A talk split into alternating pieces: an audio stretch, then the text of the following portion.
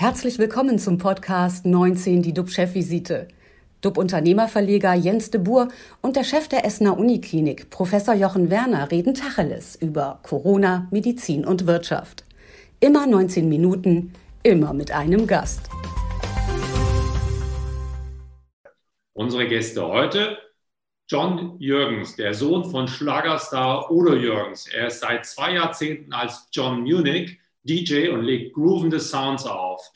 Doch die Clubs sind geschlossen, er hat quasi Berufsverbot. Jürgens sagt, Musik bedeutet für mich pure Emotion. Guten Morgen, John Jürgens. Einen wunderschönen guten Morgen nach Essen. Und nach Hamburg natürlich. Herzlich da war ich sogar schon mal in Essen. Sehr gut. Als weiteren Gast begrüßen wir gleich Frank Doppheide. Der wird sich hoffentlich gleich noch einschalten, dann irgendwie. Und ähm, ja, bevor wir unsere, mit unseren Gästen diskutieren, ähm, da ist er. Er guckt ein bisschen, ah, bisschen skeptisch rein. Frank, hörst du uns? Frank Doppheide? Hallo? Ich begrüße, ich begrüße jetzt schon mal zumindest Frank Doppheide. Er war Chef des, der Verlagsgruppe Handelsblatt. Jetzt ist er mit seiner Agentur selbstständig. Aber den Medien ist er natürlich treu geblieben mit dem Buch Gott ist ein Kreativer, kein Controller. Er sagt, in Zeiten wie diesen, in denen die Transformation und die Unsicherheit so groß sind, ist Kommunikation ein Wettbewerbsvorteil. Guten Morgen nach Düsseldorf, Frank Doppheide. Hallo Jens, guten Morgen. Also bevor wir mit Ihnen beiden äh, diskutieren, zurück zu Jochen Werner. Lieber Jochen, wo stehen dann jetzt die aktuellen RKI-Zahlen und was beschäftigt dich heute besonders? Ja, wir haben ja heute Tag 163 des deutschen Lockdowns. RKI sagt etwa 10.800 neue Infektionen, fast 4.000 mehr als vor einer Woche, fast 300 neue Verstorbene an oder im Zusammenhang mit Covid-19. Die Sieben-Tages-Inzidenz wird angegeben mit 114, 140. Und das ist bei uns an der Essener Uniklinik. Wir versorgen heute 70 Covid-19-Patienten stationär, 35 davon auf den Intensivstationen. Was mich heute beschäftigt, das ist eben die Versorgung auf den Intensivstationen. Ähm, jetzt langsam, aber doch stetig seit wenigen Wochen steigt die Belastung auf unseren Intensivstationen wieder mit Covid-19-Patienten. Die Anfragen von anderen Krankenhäusern nehmen deutlich zu. Wir können das gar nicht so bedienen, wie es eigentlich erwünscht wäre. Diese Engpässe, die schlagen sich natürlich dann wieder auf unseren Operationsbetrieb nieder. Das bedeutet aber auch, dass für die Patienten damit Enttäuschungen verbunden sind, wenn wir die eine oder andere Operation absagen müssen und natürlich auch persönliche Belastung. Also das Ganze ist gar nicht so einfach, alles zu organisieren. Die Belastung bezieht sich natürlich auch auf unsere Mitarbeiterinnen und Mitarbeiter auf den Intensivstationen. Und die sind noch gar nicht richtig mit der Verarbeitung der zweiten Welle durch. Jetzt kommen sie schon in die dritte Welle.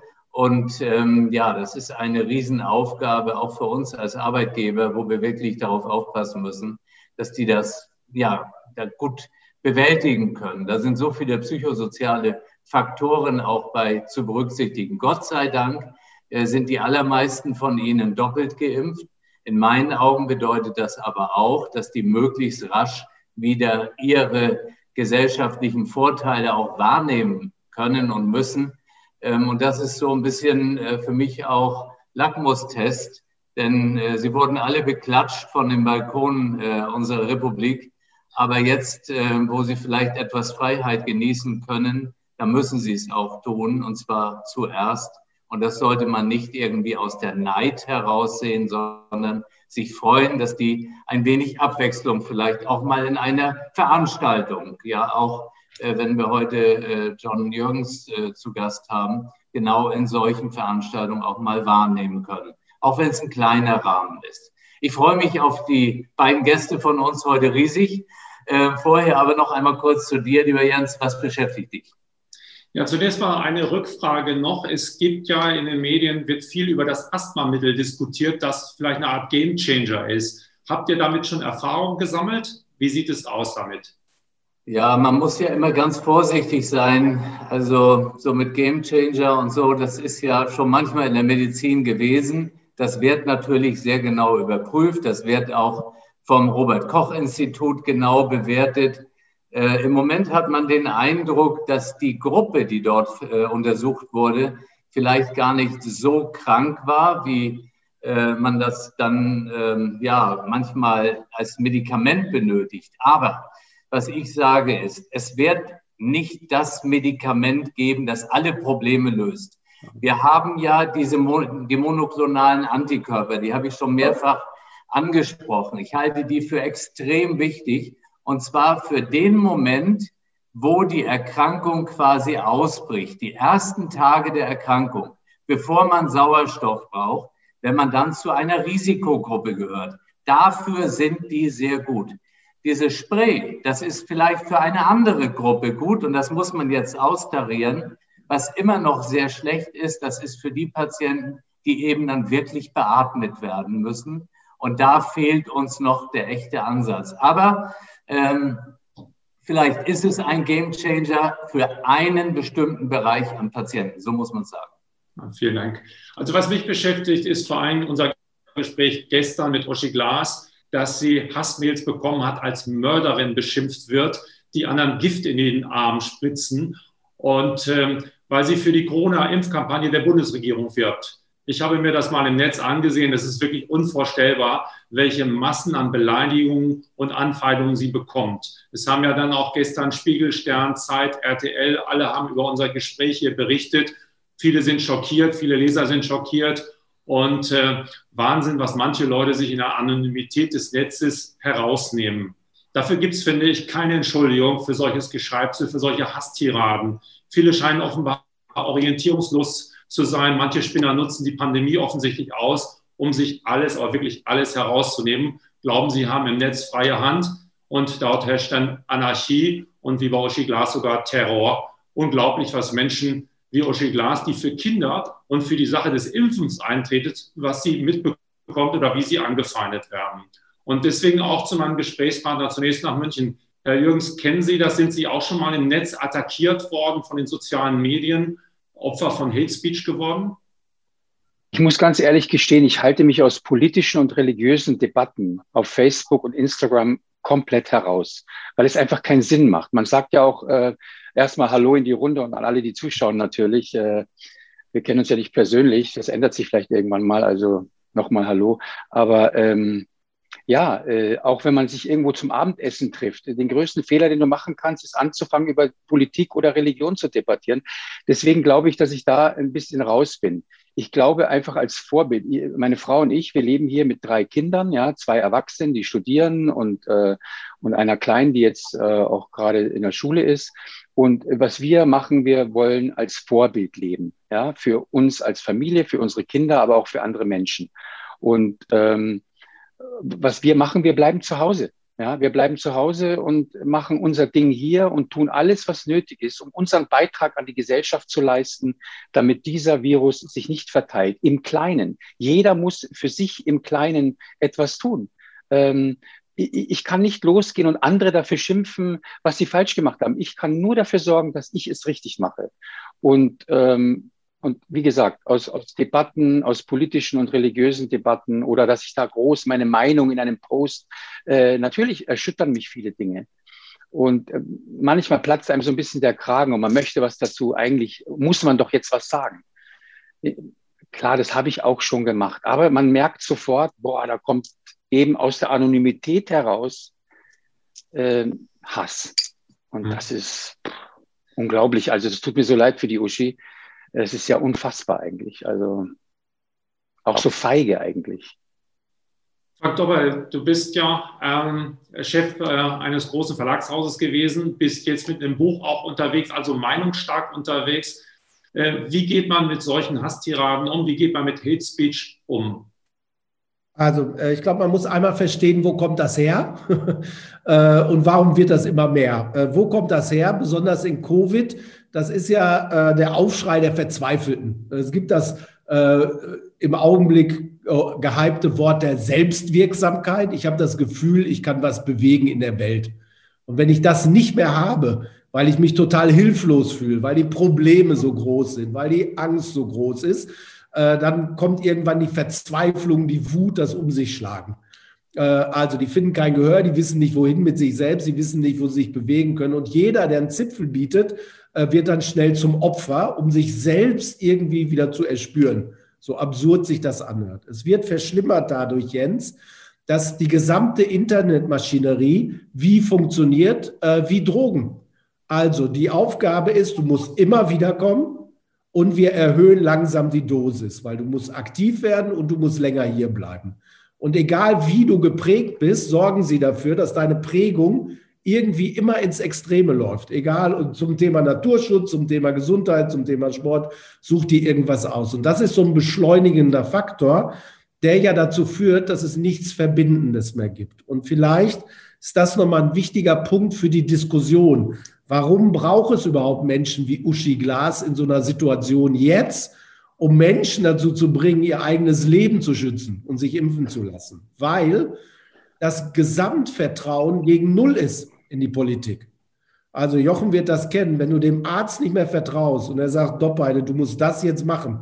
Ich weiß, das ist kein Spaß, aber die Operation ist lebenswichtig und ich glaube ihm nicht, dann wird es schwierig. Und wir merken, es gibt in der gesamten Politik, außer vielleicht der Kanzlerin, vielleicht ein bisschen der Bundespräsident, vielleicht mit Abstand noch äh, Schäuble niemanden, der auch nur noch Gehör findet, geschweige denn äh, der Menschen bewegen kann, irgendwas zu tun. Insofern äh, ist die Aufgabe ja richtig zu finden, wo sind Ankerpersonen, die überhaupt noch das Vertrauen der Bevölkerung oder bestimmter Bevölkerungsgruppen genießen, damit wir mit unserer Botschaft durchkommen. Und insofern ist das dahinterliegende Problem genauso schlimm. Das Problem ist ja ist ja nicht nur auf Uschi Glas fokussiert. Ich weiß, dass du Schalke-Fan bist. Ja. Und der Marketingchef von äh, Schalke 04, Alexander Jobs, hat den Verein jetzt nach zehn Jahren verlassen, auch wegen Cybermobbing. Im Internet äh, hatte man anonym dazu aufgerufen, dass er sich mit Benzin übergießen solle und anzünden. Äh, das nimmt es zu, diese Art der, der, der Hate Speech Kommunikation auch über Uschi Glas hinaus. Und welche Rolle spielen die Medien dabei? Ich meine, du hast äh, einem großen Verlagshaus vorgestanden, warst Chef. Äh, müssen die Medien da nicht auch Verantwortung zeigen und solche Dinge löschen? Ja, oder gar nicht erst kommentieren. Weißt du? Also, egal wie lange du über Medienforschung dir das anguckst, äh, ich glaube, es gab im Jahr, äh, ist jetzt gelogen, ungefähr 1870, da gab es schon Zeitungen und irgendwann war ein Druckerstreik in USA. Und die Zeitungen haben drei Wochen lang nicht mehr berichtet über irgendwas, auch nicht über Selbstmorde von jungen Menschen, was dazu führte, dass es in dieser Zeit viel weniger Selbstmorde gab. Äh, ihr kennt das alle, ne? so wenn ein Thema gehypt ist und ein berühmter Torwart sich umbringt, dann geht die Selbstmordkurve hoch. Und insofern ist in dem Moment, wo du äh, die, äh, solchen Themen, solchen Persönlichkeiten eine Bühne gibst, äh, das wie ein Brandbeschleuniger, der es noch viel schlimmer macht. Es hat zugenommen, eindeutig, Jens, weil es ein Geschäftsmodell ist. Das Geschäftsmodell ist Aufmerksamkeit. Äh, das ist wie eine Intensivierung. Weißt du, also du drehst die Lautstärke hoch, den Bass hoch, die Aggressivität hoch, damit du in diesem Lärm überhaupt noch durchkommst und damit bewegst du was, aber in unterschiedliche Richtungen und das gemeinsam Verbindende geht verloren und die Medien haben großen Teil der Verantwortung dafür auf jeden Fall. Mhm. Gehen wir mal so ein bisschen wieder in die Realität zurück. Äh, John Jürgens, gestern haben führende Aerosolforscher darauf hingewiesen, dass die Corona-Gefahr drinnen lauert und für draußen weitgehend in Warnung gegeben. Können Sie sich vorstellen, draußen demnächst wieder Konzerte zu geben? Äh, hoffen Sie, dass das eine Art Durchbruch ist? Ja, natürlich hoffe ich das. Das hoffen wir alle. Ich gebe ja weniger Konzerte, aber ja, ich bin, ich bin DJ, ich, ich stelle mich da hoch und versuche Leuten äh, eine gute Stimmung mit Musik zu geben. Ja, gut, manchmal hat es auch Konzertcharakter, weil ich Live-Musiker mit mir dabei habe. Es ist so eine Mischung aus DJ und Live. Ich hoffe natürlich, dass das ähm, wiederkommt. Wir müssen halt alle unglaublich vorsichtig mit dem all, mit all dem sein, bis es wirklich durch ist, bis wir durchgeimpft sind, bis wir die Herdenimmunität haben, bis wir einfach wirklich sicher sein können, weil sonst kommt die vierte Welle und die fünfte Welle und äh, das, das bringt uns alle nicht weiter. Ich bin der Meinung, wenn ich mich da auch mal mit einer Meinung äh, äußern darf, äh, wir sind einfach ein bisschen zu spät dran mit diesem ganzen harten Lockdown. Ich bin der Meinung, wir hätten das fr viel früher machen sollen. Und zwar hart durchgreifen, egal ob Weihnachten ist, ob Ostern ist oder was gerade ist. Wir müssen uns alle schützen. Wir müssen dicht machen und dann würden wir, glaube ich, vielleicht heute an einem anderen Punkt stehen. Mir ist natürlich klar, dass Gastronomien und alle leiden. Ja, das ist, aber es sind eben alle oder fast alle.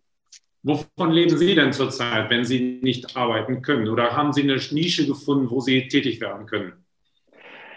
Ähm, ähm, ja, natürlich. Also ich, äh, meine Leidenschaft habe ich so ausgelebt, dass ich einfach angefangen habe, nach einer Idee meiner Schwester und meiner Frau, genau vor einem Jahr, habe ich angefangen, auf Instagram einmal die Woche, äh, einmal am Tag eine Stunde aufzulegen für die Menschen.